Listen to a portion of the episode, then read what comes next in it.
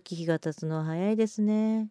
ひなたが虹の橋を渡ってから今日で2年です。日陰はね、元気よく飛び回ってます。その姿を見ると、長生きしろよと思います。オリエヨーコのボーン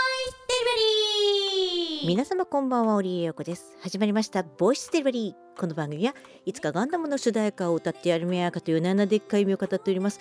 インディーズシンガーの私、オリエヨコがお送りする4分間のトーク番組となっております。毎週取り留めもなくテーマに沿ってお送りしておりますので、今週もどうぞよろしくお付き合いください。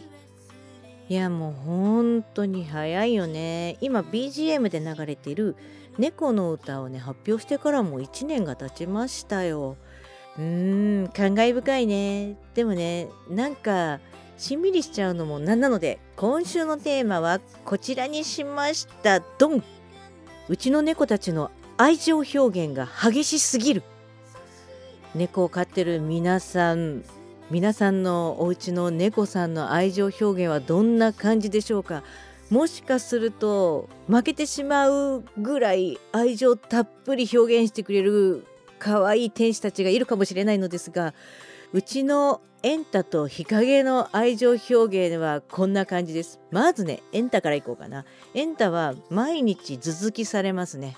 しかもベッドで横になってるじゃないですか。リラックスしてるじゃないですか。そこにターッとやってきて胸の上にドカドカと乗ってきたかなと思ったら私のね下顎に向かってゴツンガツンゴツンといや痛いよってもしかしたら私を落としにかかってるのかっていうぐらいねゴツゴツとね本当に激しくぶつかってきます。でその後は私に撫でられたくて腕枕で寝たりとかしてねゴロゴロゴロゴロとちょっと不思議なねふひゃはがゴロゴロふひゃひゃひゃゴロゴロみたいなちょっと変わったゴロゴロの音なんですけれどそんなのをやりつつまあ撫でるわけじゃないですか。頭をいい子だねって。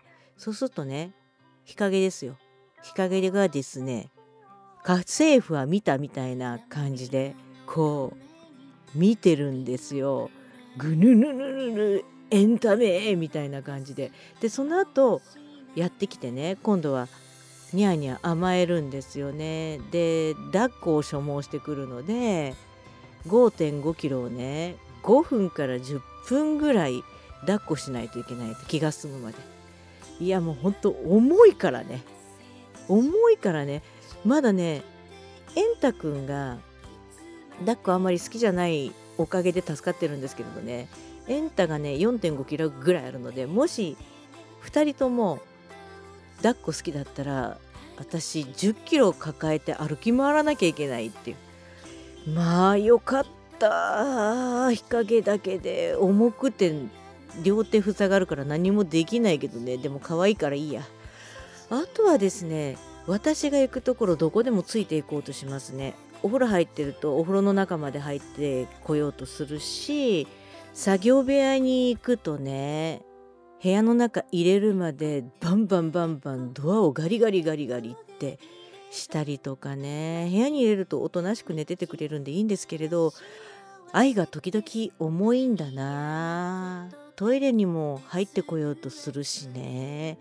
いやでもそんな2人が大好きですとまとまったところで今週はこれまで。お相手おりよこでした。皆さんまた来週。バイバイ。